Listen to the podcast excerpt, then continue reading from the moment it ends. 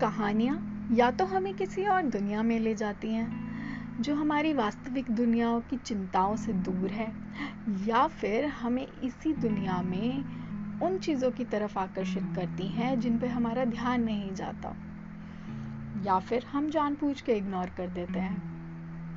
क्या तुमने भी सुना, मेरी पहली कोशिश पॉडकास्ट रिकॉर्ड करने की, उन्हीं कविताओं, किस्सों, कहानियों के नाम होंगी। जो हमें मोटिवेट करती हैं, हमें सोचने पे मजबूर करती हैं और हमें हंसाती भी हैं। उम्मीद है आपको पसंद आएगा।